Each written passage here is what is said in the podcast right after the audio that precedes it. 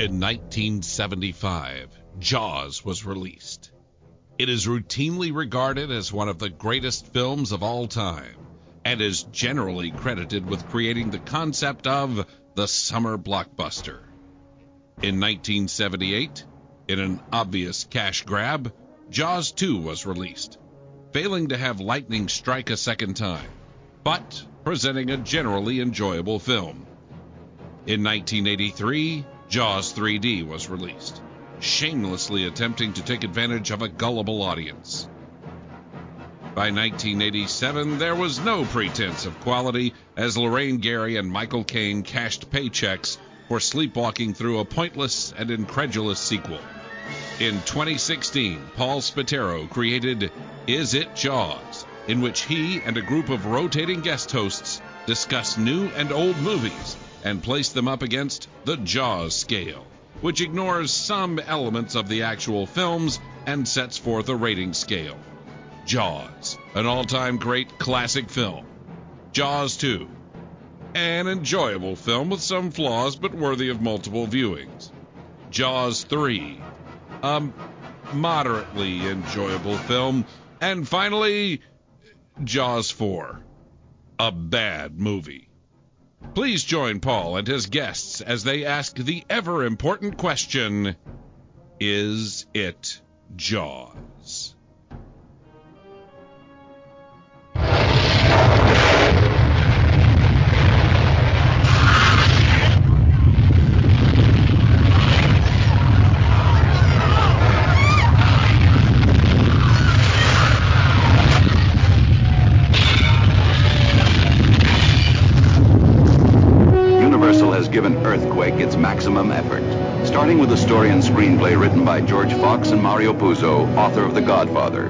Universal has enriched this fascinating drama of interwoven lives with a superb cast. Charlton Heston, Ava Gardner, George Kennedy, Lorne Greene, Genevieve Bujold, Richard Roundtree, Marjoe Gortner, Barry Sullivan, plus the city of Los Angeles and its millions of people living, loving, planning, fighting until nature's most violent upheaval forces them to battle and claw for life itself.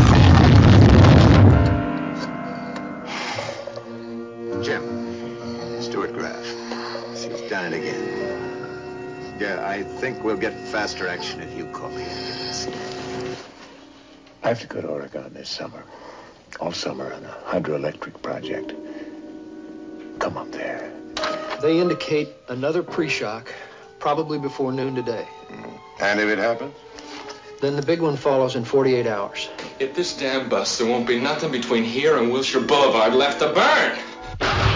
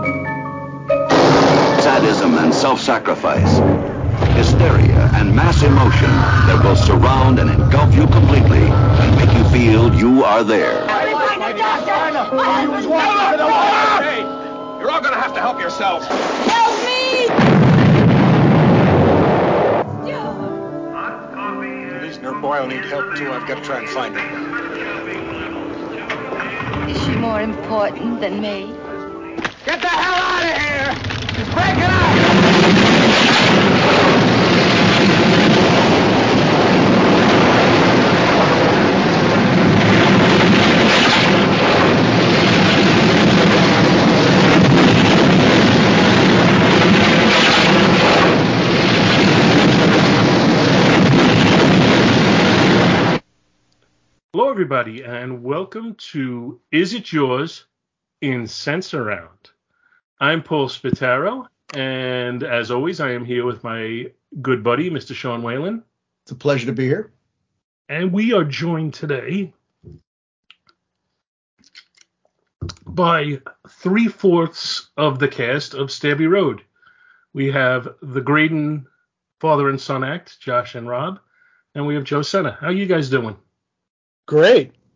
So far, so good. we'll see if that stays with you. Yeah.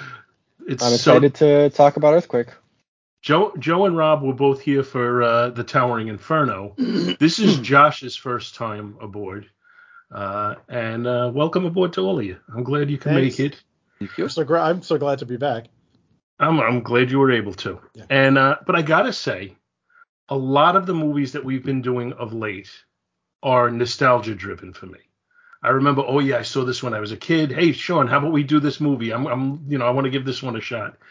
And usually that nostalgia is well, well rewarded.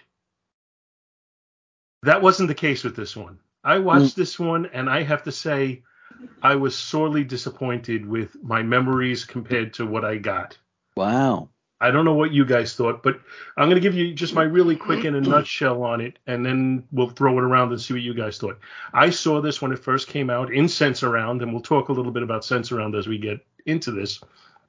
And as with all of the disaster movies of the day, I really enjoyed it. I got a big kick out of it. I think I saw it in the theater more than once. And then I remember seeing it when they first broadcast it on television and turning up the stereo in the house to try and create Sensurround. And I still enjoyed it. And I had not seen it in, oh, I don't know, whatever that it would be, 50 years, 45 years, whatever it is.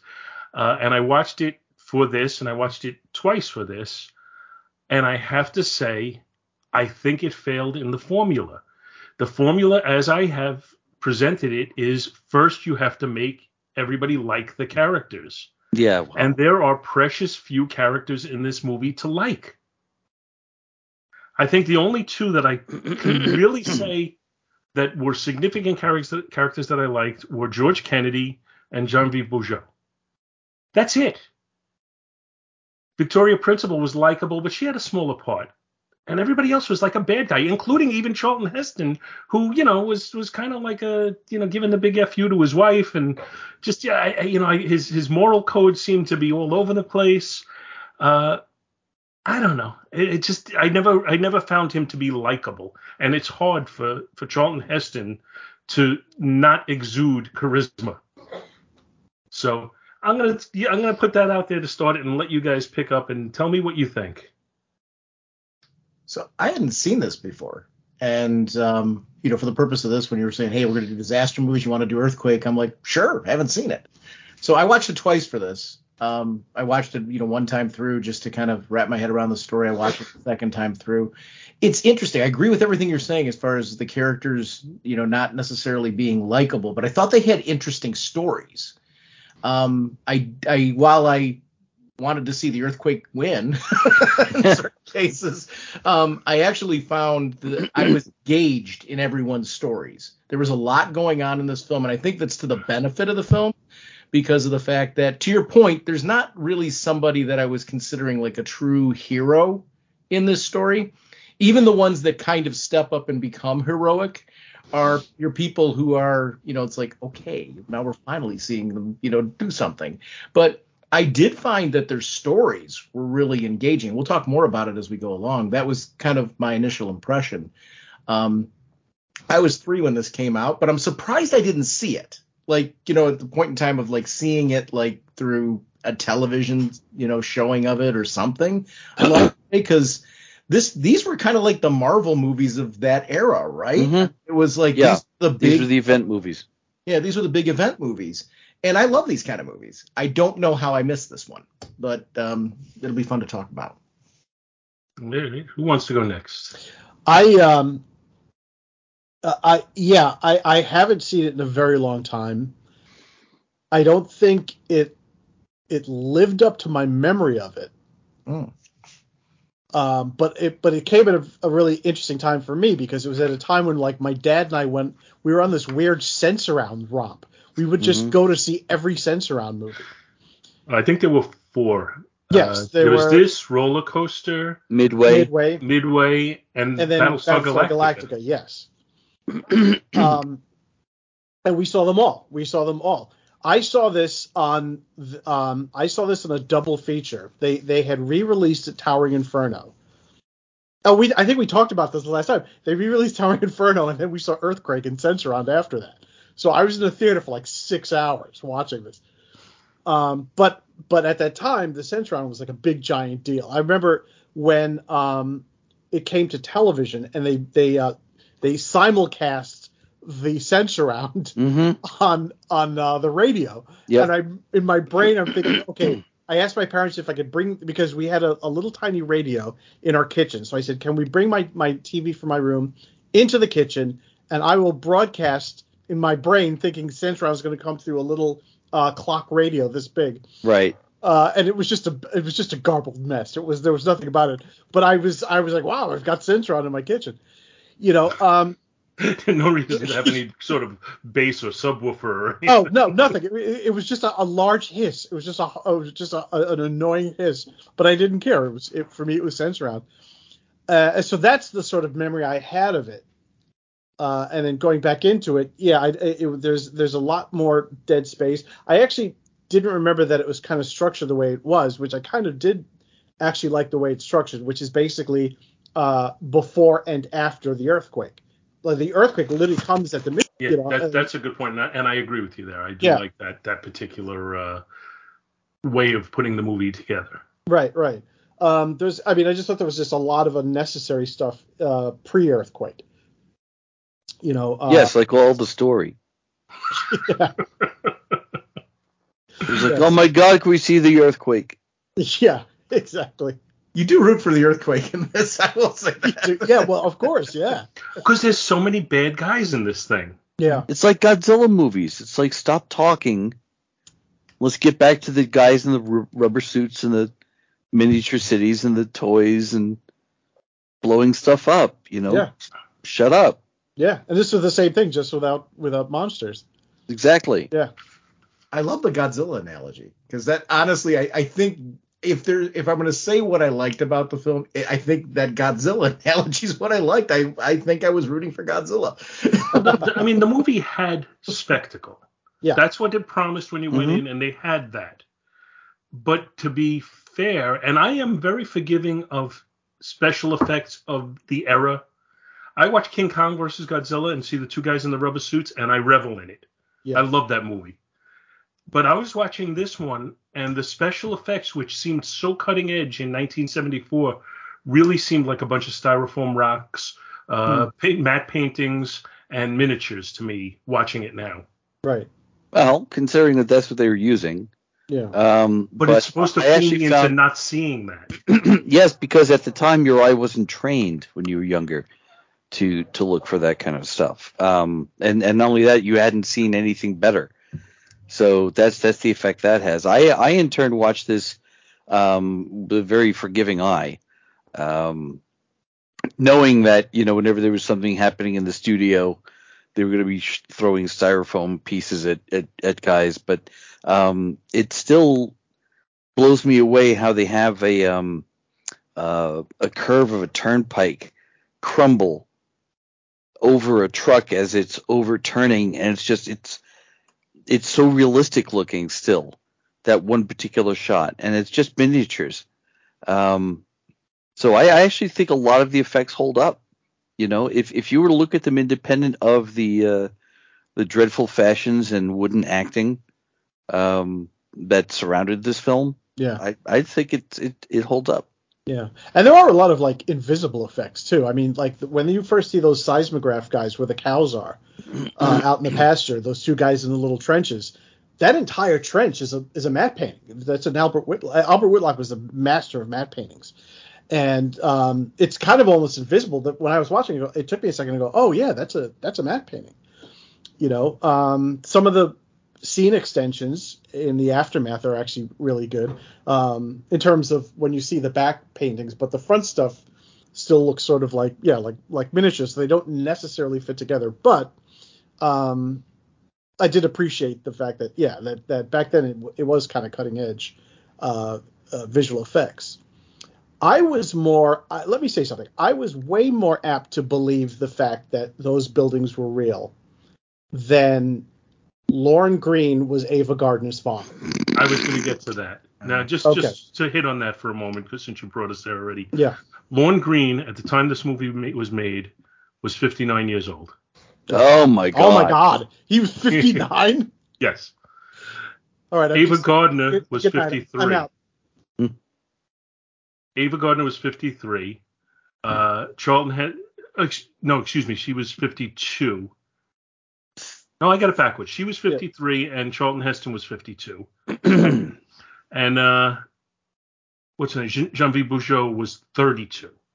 So you know, you, th- there, there is some element of do you believe her as a love interest for Charlton Heston, who's 20 years her senior? And, and first off, he also like he didn't look 20 years a senior. He looked like he was 50, and she looked like she was 12. Exactly. So I So mean, age so gap much stuff. worse. Age gap stuff doesn't doesn't bother me as much as, um, you know what they try to pull off. Uh, Charlton Heston was about ninety, and uh, yeah, she was about four. So that that was that, that was a pretty. I love that yeah. the age gap keeps growing. It's like Lorne, Lorne Greene in this kept bringing to mind the joke from the movie Tin Men, because they have a guy in that movie, if you if any of you have seen it, who is Sure. obsessed with the show Bonanza, and when he keeps talking about it, somebody comes back to him and says, "Why the hell are you so enamored with this show? It's about a 50 year old man and his three 40 year old sons." and I obviously I'm paraphrasing, but Yeah. that that's the joke, and that's what I kept thinking watching him in this. Yeah. But somehow in the 70s, you kind of just got away with that. You know, I mean, it's like although although I you know Yeah. in, in reading about it, the reviews of it did point that out that the the casting was a little unrealistic as far Yeah. as that goes. I think it was just a matter of oh what, what big names can we get and what can we you know what what round hole can we push these square pegs into. yeah. Josh, I'm assuming this is the first time you've ever seen this movie. Was in prep for this. Yes. Um. Uh, we did do a binge of. Uh. uh, Dad, can you mute yourself? I keep, we gotta keep muting each other. One. Sorry, we're getting an echo. We're in close proximity. Um. Yeah. So we did do a binge of disaster movies when I was a kid. Somewhere before or after we watched Airplane. I don't remember if we watched the disaster movies to prep for watching Airplane or whatever. I loved Airplane as a kid, but um, we watched a bunch of them. But this wasn't one of them. I think that's a good thing because I think it would have lost my attention. Um, but I enjoyed it. I thought the I understand the criticism of they weren't likable, but I did find the characters interesting. Um, I didn't not want to watch them. Um, the structure was interesting as well to see all these different stories and then to have it before and after the earthquake. Um, I thought that was interesting. The effects I really liked. Yeah, like you guys were talking about some of the matte paintings. It it I would rewatch it. I it, I think it holds up better than it should. I can't explain why necessarily on a technical level. Um, but I mean Charlton Heston is interesting to watch. Uh, it, it was interesting. I did miss the last five minutes because um, uh, my girlfriend, who will rename rem, remain nameless, uh, uh, was rushing me out the door to leave, so I missed the last five minutes. But um, I, I did enjoy it. I thoroughly enjoyed it. I would Everybody rewatch it. dies. Okay. Well, the, the, the last five minutes, and and I, you know, I'm I'm gonna just leave. Nah, screw it. Spoilers, everybody. Yeah. Uh, Charlton, ha- they they they get through to where all of these people are in. I guess it's is it in a subway tunnel or whatever it is they're in, and the water is coming in, Yeah. and they're gonna they're gonna be killed, but they get through, and they they they Yeah. have to climb up to to get out, and and somebody steps on Ava Gardner's hand as she's walking out as she's climbing the ladder to get out. She falls into the water. Charlton Heston looks up at Jean-Louis Bugeaud, looks down at Ava Gardner, and naturally the choice is to keep climbing up, but he dives in and basically sacrifices himself. They both die. Which I, I again, I think th- uh, at the very end is when I thought his character was started to get interest, started getting interesting. You know, I was like, okay, he's not just some one-dimensional guy. He's actually making you you get to see a character make a physical decision here. Mm-hmm. You know, and that was great. I thought that was a terrific way of, of ending out his character. Uh, I just wish you'd seen more of of uh, that aspect of him. You Well, know, does he, he he never seems he never himself? seems torn. Does he sacrifice himself because he isn't going to just let her die because he's going to be racked with guilt, or is he so unbelievably confident that he thinks he can dive into this raging torrent and pull her out? I don't know. You know, but I you know uh, I I like the idea that he, he did choose Ava Gardner. But See, I don't think he thing- chose her though. I because I think if he had successfully taken her out, he was still breaking up with her. Oh yeah, no, I was just meant to like uh, of like of two of two decisions to make instead of just leaving. to let her there. die. Yeah, Right. would have been the other one, Yeah. which would have been Yeah, you know, I thought it would've convenient, been- but yeah, I- uh, you know, reprehensible. Yeah, and I think it would have been more interesting if we saw more of that uh, uh that that torment in him during the whole thing because at the the entire time he was just like, all right, I don't like my wife, but I like her dad because I need his work, you know, and so that to me that didn't make him that likable a character. I think if he was more more um, uh, struggling with the concept of having a, a mistress or something like that, it, it just seemed a little. uh, And you know, I, it did. I, I like the fact that it, it did actually come to that conclusion at the end, but I thought it, I thought it would have been much more uh, impactful if we had seen a little bit more of a struggle with him. I think it's the problem with the writing of Ava Gardner's character too. Yeah, because of the fact that she's so completely unlikable throughout. the- Yeah. like she is nothing but irritating. Yep. It's very hard to feel this like compelling, and I'm agreeing with everything you're saying. Yeah. But I think the problem is they painted themselves in a corner with the fact that every time she comes on the screen, you want her like, and she's supposed to. I mean, she's supposed to be that level of irritating. Right. Um, she's an example of again, earthquake, go get her. Right. Yeah. But I think it would have been more compelling if there was some like you get to see that side of her, but we get to see another dimension to her. Yeah. Exactly. Kind of start to see in the end, like when when they're all like trapped in that area together, you get to see glimpses of it. Right. But I think it, it goes to the same problem you're talking about with Charlton Heston. You see those glimpses towards the end, and you I never really got like I agree. He did it because he somewhere inside him he manned up and made the decision to save this woman that he was responsible for. Right. Not because he was torn over that piece. It was Yeah. kind of like and I would have I, I agree that it would have been much more compelling to see some turmoil. Yeah, or even or even just reason uh, yeah, or even just little things that like when they're all trapped in the parking lot and, and they're helping people out. You know, if she just even even the littlest things just did something like help other people out rather than just stay there, and you get to see a little bit of, of that side of her.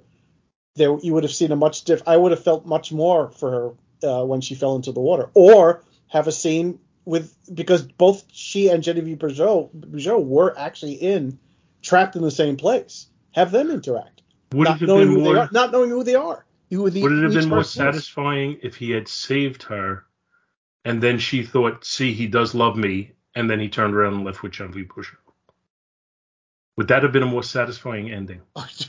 I could see that. I, I think it would be interesting. Uh, that'd be pretty cold, but uh, It would be, but it would be. I think it would be interesting for sure. See, now I'm I'm a Charlton Heston fan. I like almost everything I've ever seen him in. Uh, and when we talked about the Towering Inferno, I'm pretty sure we got into the fact that the writers could take certain shortcuts because the actors were so, you know, so beyond just, you know, you just knew them immediately and you knew what they were. Despite the fact that I think Charlton Heston is very charismatic and I think he's he showed he showed over the years that he can act the hell out of a part sometimes. Mhm. Uh, and he could also take a part that isn't written all that with all that much depth and kind of give it in his performance sometimes. Uh, I don't think he did that in this. I think he, this one felt like he was just kind of, you know, hitting his hitting his mark and moving on. It didn't feel like he was really acting. It, it felt that way for most of the actors. Like I definitely felt that with Lorne Greene. I felt that with Ava Gardner. Um, not so much with George Kennedy. I felt like he was sort of really g- giving it his best. But so many of them seem seem to be just going, all right, I'm getting a check, so let me be in this. Ava Gardner actually took the role because she wanted us to um to spend her summer that summer in L.A. That's Mhm. that's why she took the gig. You know what I mean? And so it, it's it, you're you're right. Uh, you know, I feel like in this, like they they just sort of kind of just sort of walked their way through it. Now, I think there was some script issues with the fact that when I was reading up on this, uh, the first draft was written by Mario Puzo, and from what I understand, that they they varied very much off that first draft with what they ended up doing. Excuse me. But one of the problems was that he got called away because he had to work on The Godfather Part Two. That's correct. So yeah. other people picked up the script and worked with it. Yeah. So you didn't get that singular vision that, that you probably needed to make this a little bit more of a cohesive Right. story. And and I do think it, it suffered for that. Right. The Right. one area where we did I got whiplash when I saw his name. Oh, sorry, no. No, I was saying I got whiplash when I saw Mario Puzo's name. I was I couldn't believe it. I don't know what the situation was, but when Mario, uh, when they when they brought in a replacement writer, th- it was a, a guy named George Fox, and this is his only screenwriting credit. And George Fox essentially was just a magazine writer. So I don't I don't know how I don't know the backstory of that in any way, but that's just the facts of those two things. So um, I, I don't know. I would imagine Puzo probably wrote it with a lot more gravitas in it and a lot more I character think so development. too. Yeah. Yeah. Yeah, well, according to Wikipedia, the source of all information, uh, it said uh, Puzo's detailed and expansive script would have necessitated a larger production budget, as the action and multiple story arcs were spread over a vast geographical area in Los Angeles. Universal was faced with either cutting the script or increasing the projected budget. What do you think they chose? you know, yeah, gee, I wonder what. And and you know what? From their perspective, I guess this was fine because this was a huge moneymaker for them. Yes. It, Yeah. It's funny we were talking before about Charlton that Heston showing like agony, the decision with the relationships. We we did get to see that out of him, but it was about the job. Yeah. Mm-hmm. Probably the most. I mean, I thought that was probably the most compelling portrayal was the fact that he was agonized over the fact that he was given this job as a president, which was going to take him away from his side trip he was planning for his affair. Right. He was very agonized over that. Then he added in the layer of the ego piece of, are you giving me this because you believe in me? Mhm. or because of the fact that you're trying to control me with your daughter. And did she push you to do this? That part was, I thought, one of far more compelling than like the turmoil between them. I actually was very intrigued by that whole bit. Yeah. 'Cause- Wasn't that a similar dynamic in um, the Towering Inferno? The father, the powerful father who gave the protagonist some level of power or influence or something. The powerful father gave the architect who, Right. who, Right. who undercut the budget on him. That so, was it. So he screwed him over. Even though the, the, the father it was uh, William Holden, I think was Su- Susan Blakely's father, right. That and was she it. was married to Richard Chamberlain, who screwed him over. right. There's, there's, somebody's got a chip on their shoulder about, you know, guys who About uh, rich dads. rich dads. Yeah. He's got a rich dad complex. You're not my real rich dad. Yeah, that that's uh I guess I guess that that's a uh, a formula thing that I hadn't even considered there. Yeah. Um, just to, one of the biggest wastes in this movie, and and I found it bothersome when it was on the screen, was one one of my favorite actors, Walter Matthau, was played the I- fool in this movie. Oh, it was beautiful. It was like Bill Murray in Zombieland. I think it was perfect. Oh, Bill Murray in Zombieland was great. Walter Matthau in this was painful to watch. Really? I, I, I- it was funny. I like. I actually. And, and wait, that's ever. We all have our own opinions. I actually. I actually found him to be great. He was one of the more likable characters. Yeah, to each their own. uh, I, I, I, you know, just the, the comparison. I thought, I thought Bill Murray in Zombieland was brilliant. That Mhm. scene, that scene stood out above the whole movie to me. Um, whereas Walter Matthau, like I said, I cringed a little bit every time he was on the screen here. Right. And from what I understand, he thought he was doing a cameo that it was going to be in one scene and that was it. And they took what he did and they cut it pieces and Oh. spread it out through the movie. All right. Well, then that's yeah. but that's you know I, that's that's what I understand. That could be apocryphal. I don't know if that's true or not. Um, I am not a fan. I don't think I ever have been a fan, and I don't think I ever will be a fan of uh, any performance by Marjoe Gortner. Um, Here, I, here. Did, I didn't like him in this movie. I don't like him in anything I've ever seen him. Uh, and and the the thing about it was you weren't supposed to like him ultimately, so he kind of got a fitting end as far as that goes. Right, but he's got a punchable face. Oh, absolutely. let's just let's just let's just call a spade a spade. I mean, it's, it is it is what it is. I mean, you look at him and it's like, yeah, nah, I, I just want to punch him. He and he was he was famous for a minute at that particular time in the 70s. I mean, he was a apparently he was a um, uh, an evangelical preacher at like you know two, and um, they made a documentary about him, and from that documentary, suddenly he made a film career. So it was just a really weird. Yeah, he's just a weird type. Yeah, that's. I think that's the thing. Is he's they set him up as somebody who was being bullied, who got his revenge, Mhm. and then went over the deep end and did what he did and ended up getting killed. But before, when he got bullied, that's when they need to make they needed to make him somebody you would root for, Yeah. and and they really didn't. They started right out with the scene with him trying to get the uh, the Hare Krishnas thrown out in front of from in front of his supermarket, uh, and having to be told. I don't think they to tried to make him likable at all. I think they But they that's went, what I'm saying. They didn't. They- They should have. yeah. They didn't. I don't know why. Why it's it's you had he.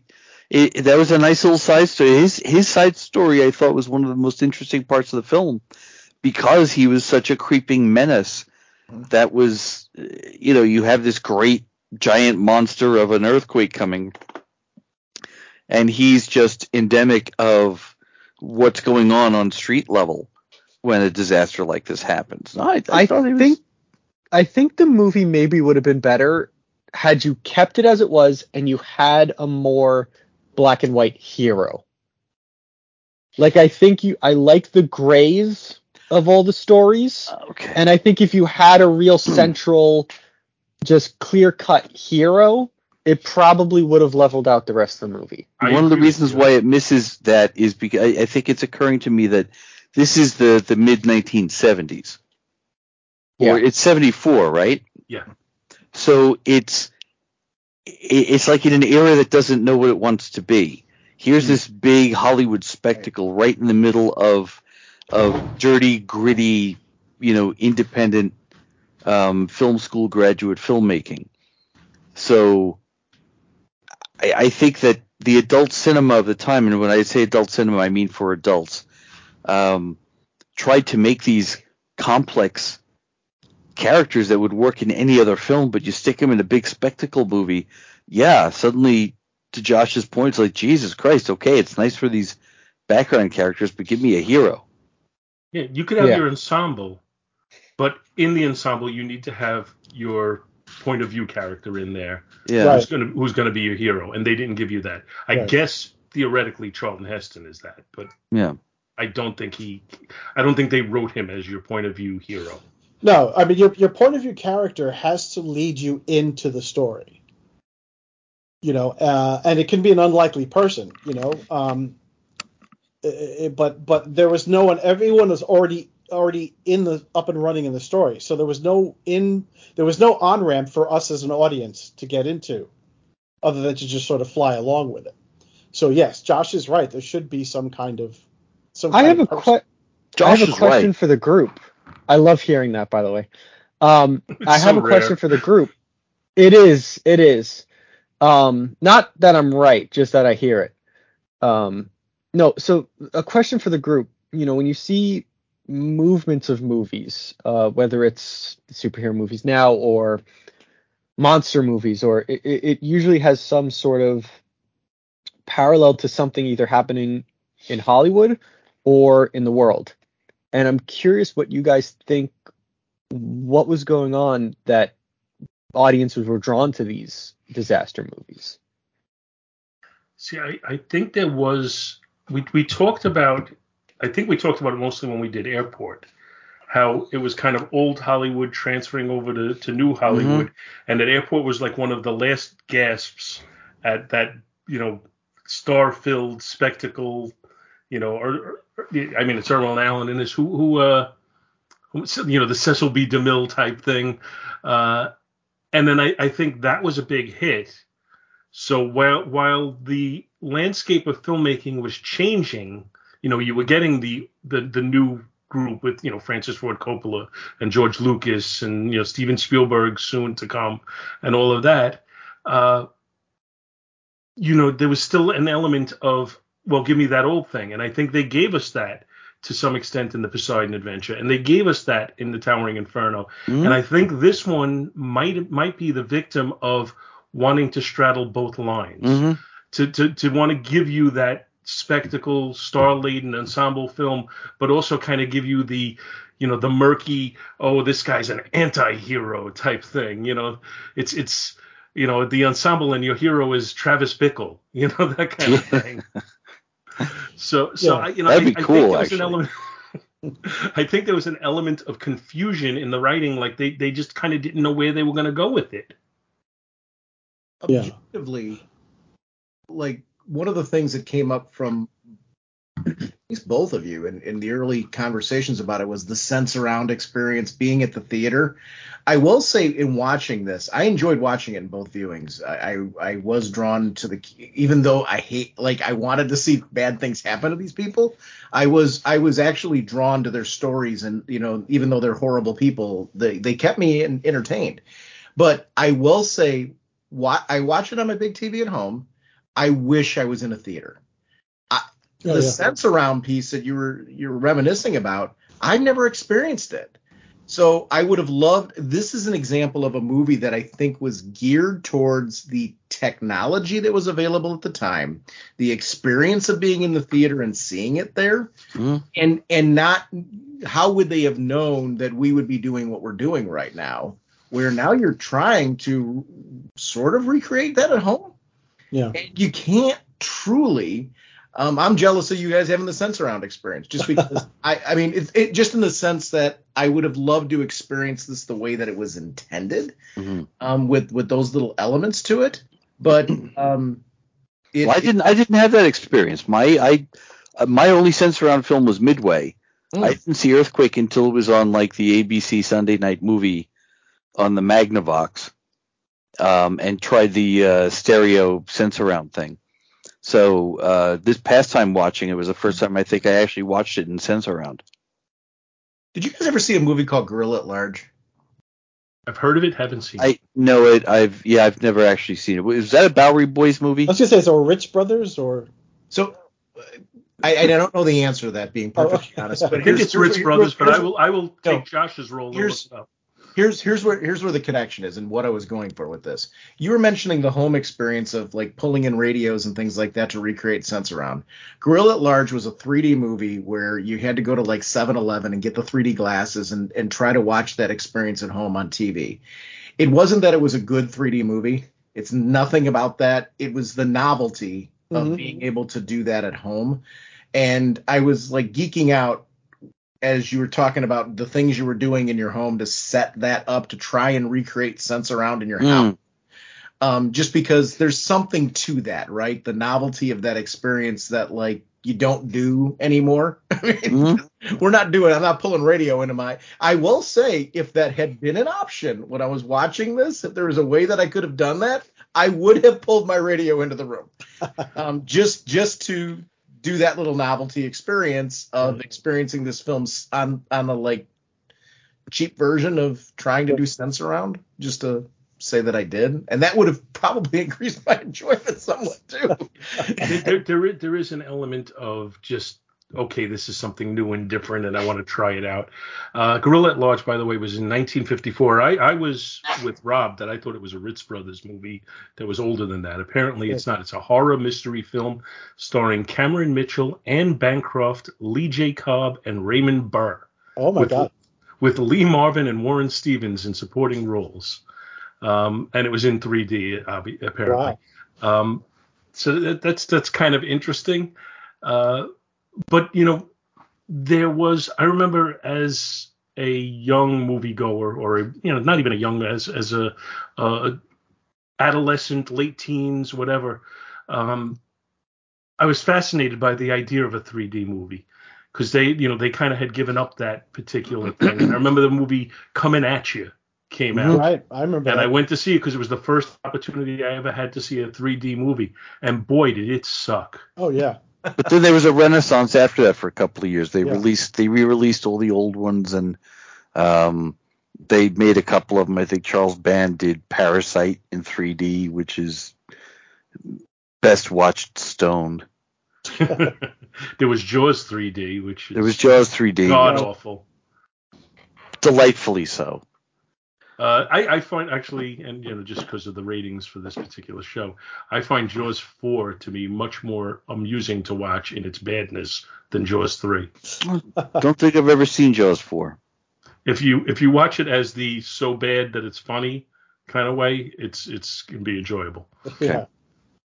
So I wanted to actually go back to what Josh it's, Josh was talking about because there there is a, you know, he was talking about how different eras have different trends of movies, and this is an era of the disaster movie, and for me, I strongly believe it comes from the era of the late '60s and early '70s, when, because let's say when the uh, when the Hindenburg fell, okay, when the Hindenburg crashed, um, these are big, gigantic film cameras that had to be cranked in order for you to actually then be developed, and you wouldn't see that footage for days on end. Um, when there were like earthquakes in South America and there were um, plane crashes and things like that uh, in the late 60s and early 70s, we were seeing those things live on television because of the advent of video. And I think that's sort of what was in in terms of in terms of um, the kind of thing an audience can latch onto. They were starting to get used to these types of disasters in real life. So this was the kind of thing where someone like Irwin Allen or the guys who made Earthquake would uh, capitalize on. And uh, you know, so that's that was sort of that trend of that time. You know, until we we sort of got kind of got used to it and sort of uh, uh, callous to seeing things on on live video or live television that that sort of kind of went away. But that was a big deal back then. But there, there was some element of it because I, you know, I became fascinated again in hindsight with the disaster movies, which is why I started wanting to people to come on and do these. Right, right. Uh, but if you look into the 80s and the 90s, I mean, occasionally there there's other disaster movies that came around. Oh, You know, sure. thi- things like Armageddon and Meteor and you know whatever else Mm-hmm. might come up over the years. So you know, it, it the, the genre didn't totally fade away after the 70s. Oh no, not at all. It's it just it just wasn't that sort of um, disaster du jour. You know, like you know, like when Killer Bees were a big thing. Then the movie suddenly the movie Swarm was out. You know, with Right. Michael Caine. You know, it was that sort of thing that they sort of just capitalized on whatever the disaster was at that moment. I kind of thought that the uh, popularity of the disaster movie was kind of, um, you know, on our show we point out how horror movies are pretty much a mirror of of society.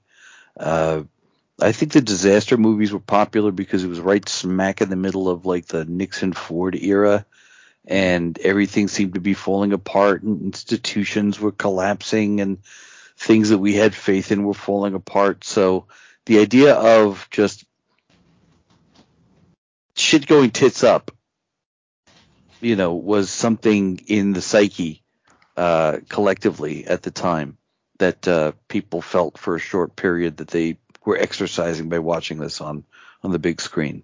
And that's my pedantic film school uh, uh, film student rant. I, I don't think you're wrong about that because I do think in in the early 70s, you know, when when the whole Watergate scandal came down, uh, before that, I think there was an element of the president is the president, and you don't criticize him under any circumstances, and you don't disbelieve anything he says And you always any shoot him in the back of the head. And and, and you you don't think of him as even human. He's a be, he's Right. better. He's you know he's a deity. He's the president of the United States. Right. And I do think there was a lot of that thought process. Uh, and then you know from the early 70s on, you know all of a sudden it was like okay everybody can fail. Everybody's human. Uh, so you know so it, it there is, I think, a mirror to what was going on in society because the disaster movies that we're seeing as we're progressing through this have changed in tone a lot. I mean, Airport is a lot different from this. And I and I do think it's a reflection of that society. So I think you have a good, very good point there, Joe. Well, thank you. Thank you very much. Yeah, we should just close it out there. That's where you drop the microphone and we leave, right? Uh, you know, wound up being kind of a good guy in this one, Richard Roundtree, as Miles. Yes. And I, I say kind of a good guy. He was doing the whole stunt sequence and all that, and I actually really like the fact that when it like went wrong for him, I mean, the first time around, he got back on it right away because you know, like if you if you don't, your fear is going to take over and you're not going to be. I, I got into that whole beat, but then when his whole thing collapsed, there's an opportunity for that guy to completely fall apart, right? Right. Um, when the disaster's going on, he actually did some heroic things, trying to help people at that Yeah. point in time. If anybody, I mean, if anybody kind of stepped up, it was him. I don't think he was an overly bad guy. He's not an overly likable guy. He's It's Richard fucking Roundtree, man. Shaft. I'm a It's Shaft. but we haven't talked about him, and um, it's It's it's, yeah. a, it's yeah, he's gonna get up from that and and, and do whatever he's got to do. It's you gotta Richard fucking Roundtree. Not only is he Shaft, but Evel Knievel could not have been a bigger star than he was at the time this came out. Yeah. So for him Yeah, to yeah. be Shaft and Evel Knievel wrapped into one, Right. you know, he- he he's a guy you didn't have to really give him much character development. You just kind of felt you knew who he was. Shivel Knievel. Well, that's that's that's Yeah. something I was talking about in terms of the story being the story being structured, um, having the the earthquake come and smack in the middle of it, because in the beginning he's obsessed with getting this track and getting this stunt right and getting people to see it, um, you know, uh, and and and the same thing happens with Charlton Heston. Charlton Heston has a certain business that he's got to do, and Lorne Greene is the same thing. And the earthquake systematically takes all the things away that they're actually obsessed with and leaves them with the people that they're supposed to be. You know, and so it's not that well written out, but that's kind of what the structure of the, the characters are. So so if if I'm extrapolating on what Yeah. you're saying, what the earthquake does is it takes away all of that veneer and Right. shows us what they really are. Right. And deep down inside, almost all of them are bad guys. Yes. Right. Right. That's what I'm saying. That's not, that's that's what we're getting. Yeah, it's not as well written as I'm saying it is, but that's sort of the structure of what's going on. If you if you could if you could uh, interpret that from what No, I, I think you thread of I think character you development can. that's actually there. I think you can. I think you know. I, and and you know, I'm going to say I think the one who most exemplifies that is probably Marjoe Gortner. Yeah. Right. Because because when you strip away his whole thing, then he becomes a rapist. Yeah. You know? Because his yeah, because that's it. He, the, the, He the goes from being the holding him back- victim to the victimizer. Right, because I think that was holding back, he, his life was changed. His life was a, a grocery clerk. Now we knew what his past life was probably because he was, you know, either in, in the military or, or or wanting to be in the military and and just stockpiling guns or whatever. But yeah, wasn't he so- the National Guard? Wasn't he? Wasn't he National activated? Yeah. Yes. So, yeah. right, but like I think he was he had more of I think he had more of a a, a, a sort of um a, a, weird military fantasy in the back of his head. More. Well, he did, but I, I, I kind of took it as he he got in the National Guard because he couldn't get in the real military, which Right. you know I know is not the right way of you know anyone in the National Guard will probably kick my ass for saying that, but um, just saying he seemed like the kind of guy who fantasized about going into Vietnam and as a member of the Special Forces or something. Right. They were just like, nah, nah, just here, Right. be a policeman. You know, I think he, I, you know, it's obviously it's an, an anachronism to try and put it this way, but he dreamed of being Rambo in Vietnam. Yeah, ex- yeah, exactly, exactly. And he was he was denied that for whatever reason, whatever backstory you want to write for him, he was denied that. So that now he's got no constraints. He's with the National Guard and he can do whatever he wants, and that's why he kills those guys. And there is absolutely no ramification to it. The Mhm. people who are under him in, in the National Guard just accept it. Yeah. Yep. And and then he, he takes her off, and until he's confronted by people with a higher sense of right and wrong, Right. George Kennedy and Charlton Heston, Or know, even he- the other he- guy, he's going to get away the with other, it. yeah, even the other guards. The other guards were letting him get away with it. Well, yeah, but at one point they were like, "Oh, I, you know what? We got to go. We got to go talk to the our- his superior about this." You know, So I don't think- we got to we got to talk to it his worked, but- instead of stopping him ourselves. right? I don't, I don't think it worked, but sure.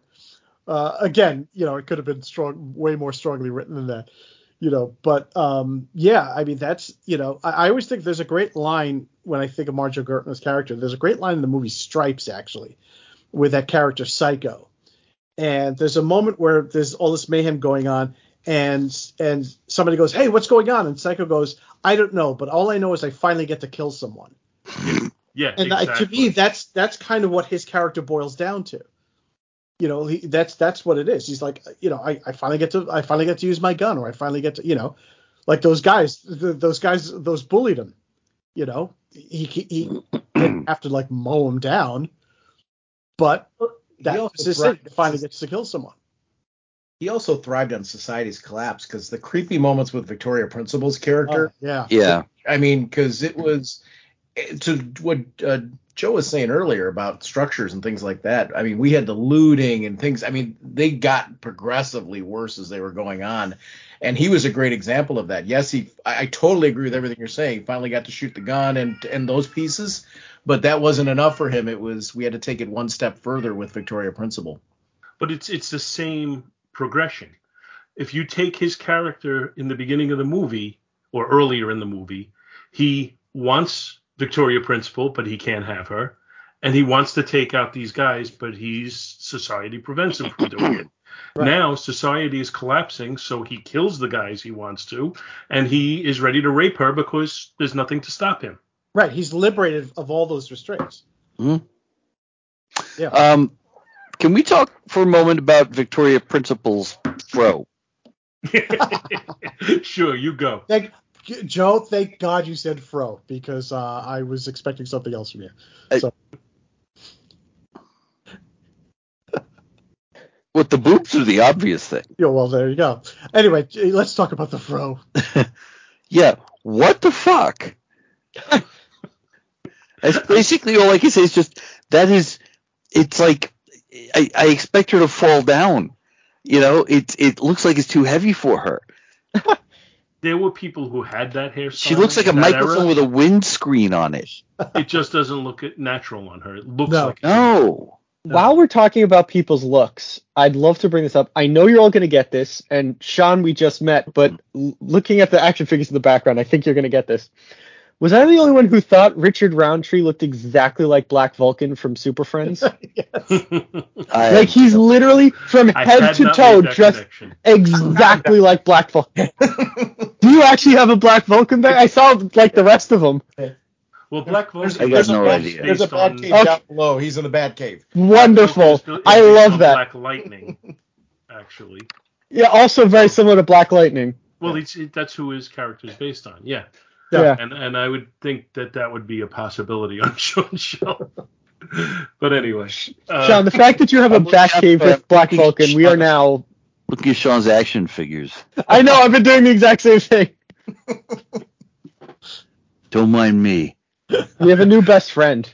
uh, see, see now, now, now you make me sad that this is not a video podcast because it's for, not? any, for anybody Oh. listening, for Oh, anybody I- there I am. Joe, Okay. Joe was putting his face right up to the camera, and we just had a huge close up of his eye, uh, which was very He's being very polite. I was actually putting my ass up to the camera. He doesn't want to- and we saw his other eye. Whoa, whoa, hey now. Uh, okay. We is we what have happens definitely you a podcast with five guys. No, we would say the same thing with Sonia. yeah. Actually, Sonia. would She probably, would have said, yeah. She would have probably said that first. So, is there is there any character that we missed out on here that we should focus on? Just as as a real quick, I thought having uh, the mayor be uh, John Randolph, and then having uh, what's his name Lloyd Nolan as the doctor, Yeah. very small parts, but they are But to they me people who automatically kind of Yeah. you you put them in an authoritative you know position, and you just say, yeah, okay, I got it. Right. Mm. Um, Yeah. Who else do we have in here? Anybody of note? I Well, will I'd like to- I I don't think we've talked at all about the motivation of the earthquake itself. Well, it, it, the motivation is it's the biggest Wow. earthquake ever. That was because just- that because they said scientifically it would have been the biggest earthquake ever recorded. And the longest, by the way. I think it was nine minutes of earthquake on screen. It was, you know, I lived in LA for 11 years. Yeah. And my first earthquake, when when I discovered it was actually an earthquake I was experiencing, I really thought it was going to be like this Yeah. kind of experience where like you know the streets crack open and people fall into their deaths like Indiana Jones in the in the Last Crusade. And it's uh knock on wood, it wasn't like that. The I experienced earthquakes out in California twice, and I didn't notice it because I live in New York. My brain thought it was the subway. Oh, that's and, and and I had people running. Oh, did you feel that? Did you feel it? I'm like, what are you talking about? And I realized, oh, that I'm not in New York because you're just used to if you're in the city and the subway goes underneath you, it feels the same way. Well, we did have that one minor New York earthquake about 11 years ago. Yes, Remember we did. Yep. And uh, I remember that. and it, it was, was- a pretty it was a pretty surreal experience, and it was not, you know, a it's not not something you're going to make a movie about, but it was still Right. pretty surreal. I remember So- playing outside and everybody was like, "Did you feel that?" And I was like, "No, I was just running around. Didn't feel anything." But I distinctly remember everyone being like, "Oh, earthquake!" And I was like, "Shit, I missed it." I was like a little disappointed. I was like, I was expecting it to shake and plates to fall down and Well, the interesting thing is that Sensurround caused that. When I read Yeah. up on that, Mhm. uh, the the sense when they first started practice or started experimenting with Sensurround, one of the places they did it was in Grauman's Chinese Theater. Yeah. Excuse me. And uh, as a result of doing it, they said that the plaster in the ceiling started to crack, and there was plaster coming down, uh, and then so that you know it was like okay that that's not going to work. Uh, but apparently, That would have been when they released the movie for real, that was one of the theaters they showed it in, and all they did was put netting up so that if any plaster fell, it wouldn't, you know, get anybody. They would, I guess, they would just get dust. That Um, William Castle wouldn't have would have loved an effect like that. Yeah. There, there was also uh, apparently like a uh, in in Manhattan there was a uh, souvenir shop next to a theater where like their entire uh, inventory was destroyed by Sensurround. that's amazing. Yeah, the, the Sensurround was definitely a you know something where it's like, well, I got to see, I you know not see, but I have to experience this. Uh, Mm. Now, when I went to uh, Universal Studios in Florida for the first time in 19, I'm going to say 92, Mhm. they had the earthquake exhibit there. I Uh, remember and- that. Yeah. and they would pull people off the line. I, and for whatever reason, in that trip, I kept I kept getting pulled off the line for stuff. Uh, when we were waiting online for Earthquake, I got pulled online to be a stunt extra, which meant I got to be a guy who was throwing styrofoam bricks at the other people. uh, but it, but it, you know the, the the ride was actually a little bit more engaging uh, as far as the the feel of the earthquake than you know Right. the Sensurround was. That was the one with the that was the one with the the, the train that derails, right? Yeah. That was fun. On on the same same trip to uni- to Universal Studios, I got pulled off the line uh, at the Psycho exhibit, uh, and I got to play uh, Norman Bates in the shower scene. hmm yeah, I got I got roped into that one too. So that was, like I said, that was that was fun because I kept getting pulled off the line to do stuff, which just made it all that much more exciting. uh, so we have a score here by who's this guy, John Williams. John Williams. Uh, yeah, it's the first time I heard of him. Now he also did the Poseidon Adventure. He also did and the the Towering Tower Inferno. Inferno. Yeah. Because he was he was a um an Irwin Allen guy. Yeah, but this this is not an Irwin Allen. Yeah. This is not. Yeah. This is not an Irwin Allen joint. Uh, Right. But he, I guess, at this point, he was being linked to Well, uh, because- the, yeah. the, these movies, Yeah, and they because- said, I, I don't know enough about music to know, but they said there was a lot of similarities between this and the uh, Towering Inferno soundtrack. Oh, I'm sure. Uh, yeah. Some s- Yeah. similar progressions of music in different keys. Right. Because up until Jaws, he was the disaster guy. He was the guy they would get for disaster movies. Or the science fiction guy for TV shows. Yeah, exactly. You know, Mm-hmm. you know. So uh, I think in a lot of ways, Jaws is the thing that made him the person who he is. He was able to break away from that sort of uh, that stigma of just making disaster movies.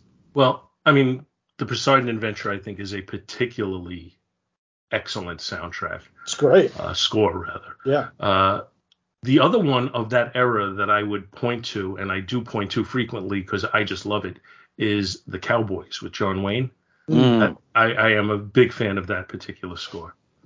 So you know he did he did have some varied things because that was a western which was different. But I, I you know over the years listening to John Williams stuff, I think he does adventure very well.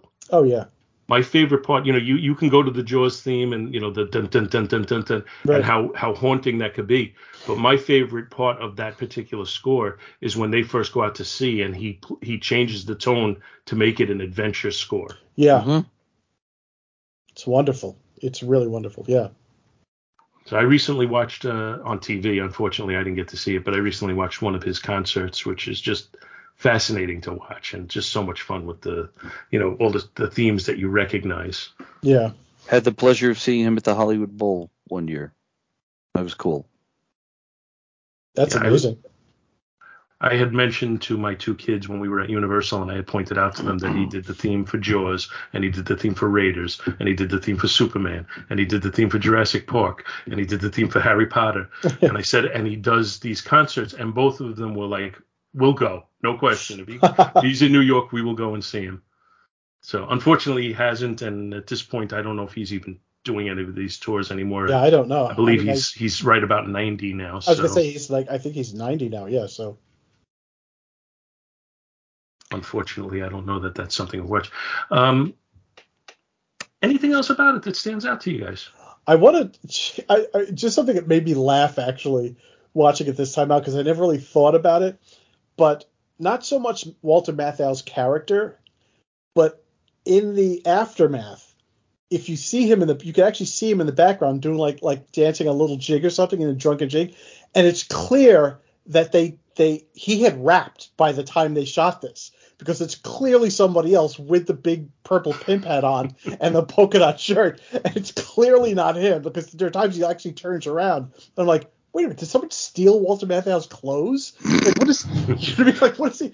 And I just remember we watched this the other. Josh and I watched this the other night. I just remember like chuckling at that because it was just so ludicrous. Well, my understanding is they only had him for one day. Yeah, he was a Uh, friend of he was a friend of the director actually. Yeah, no, in fact, um, let's talk about the dir- yeah. director a little bit. Yeah. Because uh, I looked, you know, I looked him up. I'm not, I wasn't familiar with the name Mark Mhm. Robson, but he directed Champion with Kirk Douglas. Oh he my God. directed Von Ryan's Express, uh, and he was an assistant editor to Robert Wise on Citizen Kane. Oh wow. I so I was unfamiliar with him until I looked this up, and Right. certainly those those are three movies that I would say, yeah, they're pretty good. Yeah.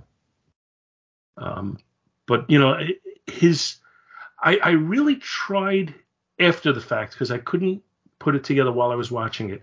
Tried after the fact to try and say, you know, what did I think of the directing in here? And I think he did a good job with the structure, you know, again with the before and the after. I think he distribute distributed the time for each of the ensemble pretty well that you felt like you got enough, you know, for what it was worth of each. Yeah. Which is Um, not it's not an easy thing to do when you have an ensemble that big to sort of give everyone equal time, or at least a, a satisfying amount of time. But what I what I could point to as the negative, and I don't know how much I can point to it as this, but what I could point to as the negative is one of the things that I hold a director to is to pull the good performance out of somebody. And I don't think he got great performances out of too many of the actors, but I wonder because the budget is was what it was, which was about seven million at the time, and uh, you know the, they they apparently didn't want to, you know Universal didn't want to go above that. I wonder if he had time constraints where it was like you know I got to just take this as it is, and I can't do 20 takes of it until I get the take I like. Oh, I'm sure a movie that big, you probably your time is restricted. You I that's a- criticize, That's a, uh, huge, huge movie, particularly at that time.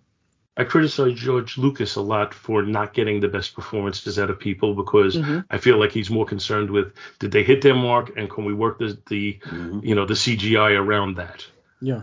Uh, but you know you, you need you know the good performances that he got I think are the people who gave good performances on their own. I don't think he pulled them out of the people, and I feel like the same is true here. Um, you know, you, you weren't going to get the Stanley Kubrick. We're going to film this 250 times Right. until until until your gums are bleeding. Uh, you know, until I get the, the take I want. Uh, and and you didn't have the Alfred Hitchcock. You're going to do this exactly the way I want and not deviate the slightest bit. Right. Um, you had, you know, he, he had big names. He had to kind of let them play it the way they wanted to, I think. And he didn't have the time or the budget to keep retaking it. So Right. that is my criticism of the directing, but it's also the excuse for that criticism. Right. Right.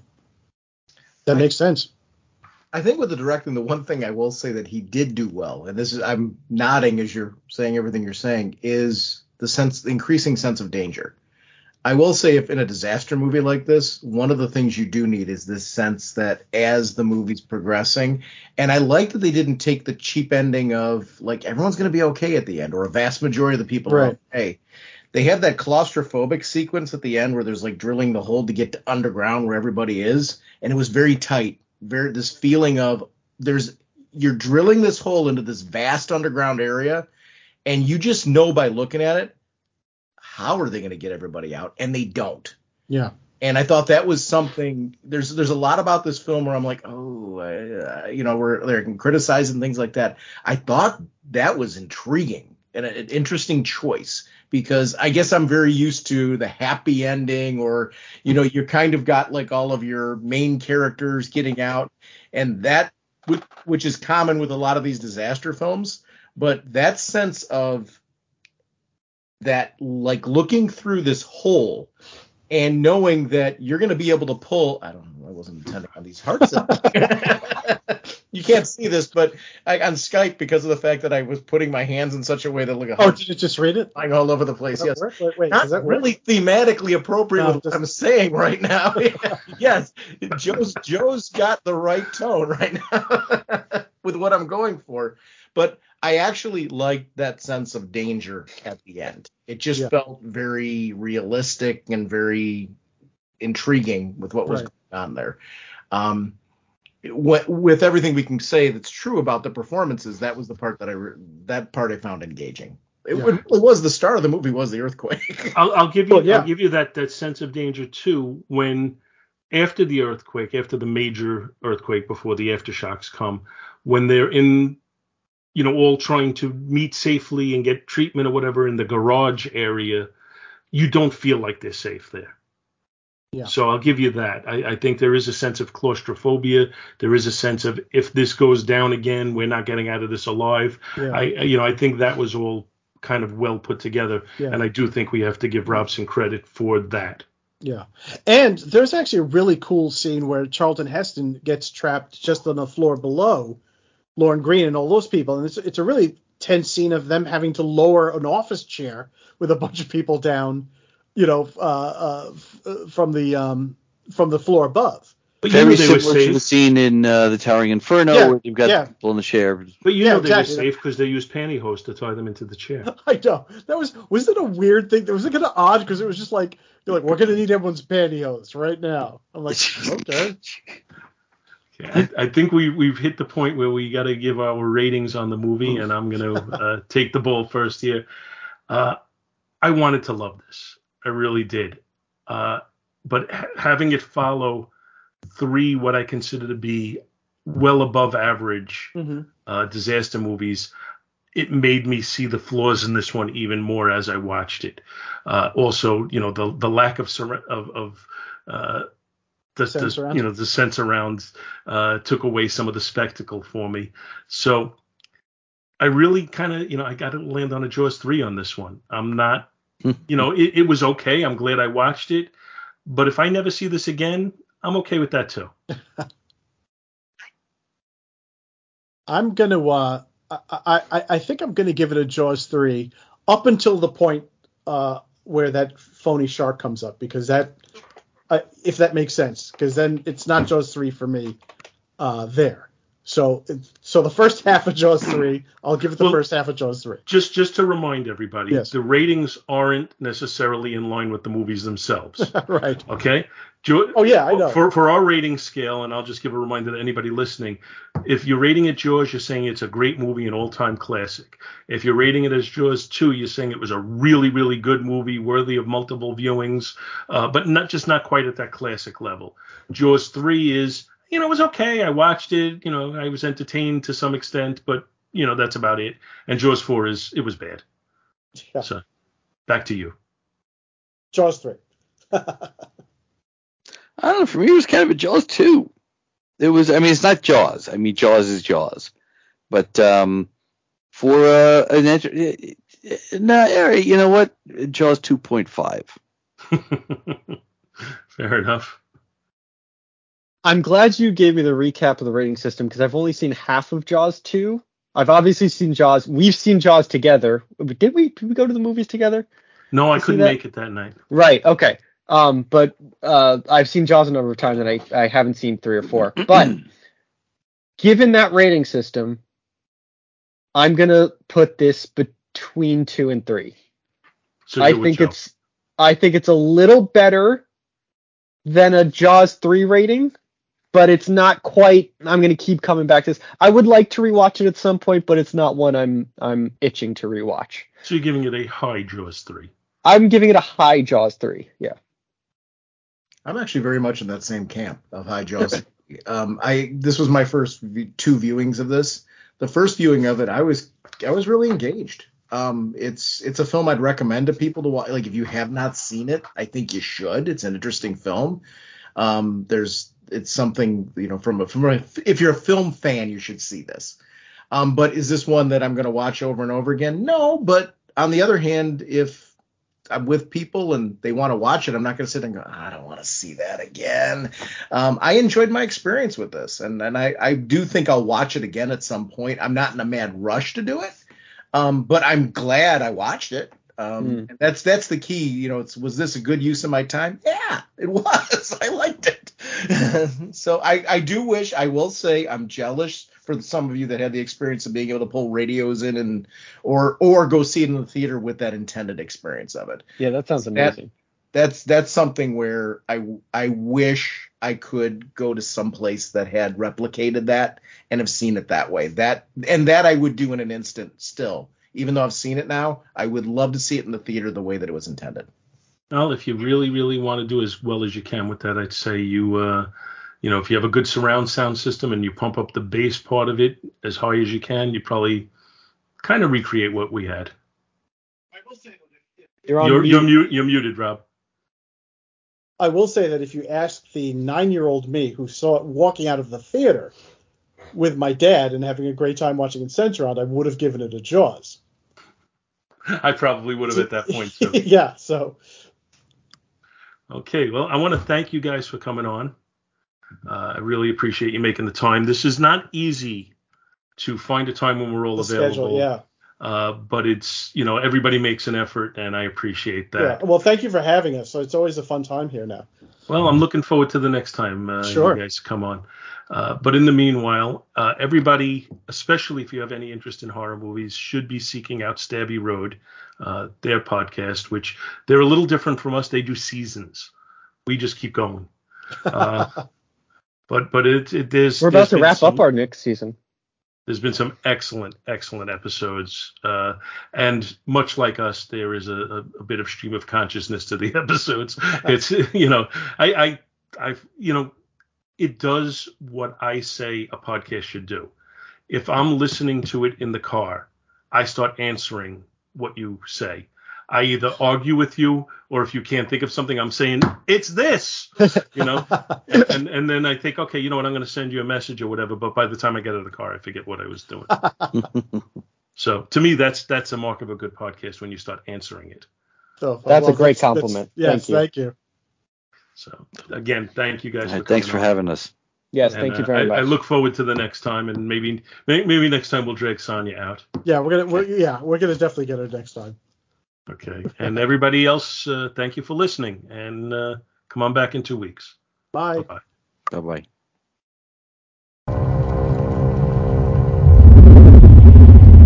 Don't be scared. We'll be feeling those quivers for days, the CO said. Pretty girl ought to have nice things. I've always thought so. Hey, you gotta forget about the way it used to be. Your brother could be dead. Nobody left but me to take care of you. Well, I've, I've got another brother in San Francisco. And he's in the mafia. There's another car coming, Jody.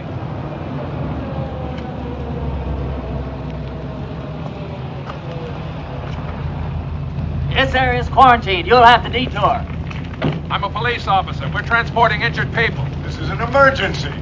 What is it after an earthquake? Go back or take them to a Hare Krishna temple. No, help me! He's nuts! Crazy! What the hell are you doing? I know this kid. He's under detention. Loading. Take it easy. All right. Okay? Go back the way you came. Okay. Move out!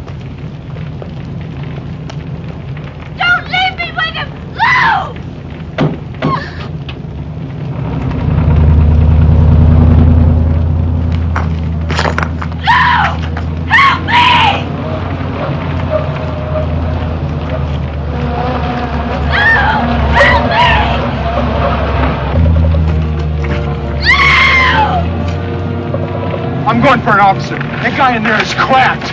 Come on. Hey, come on. Pull up another hundred feet.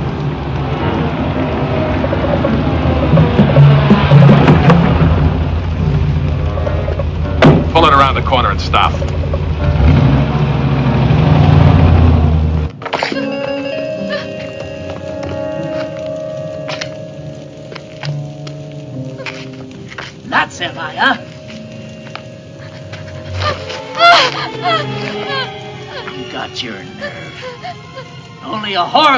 Something like that.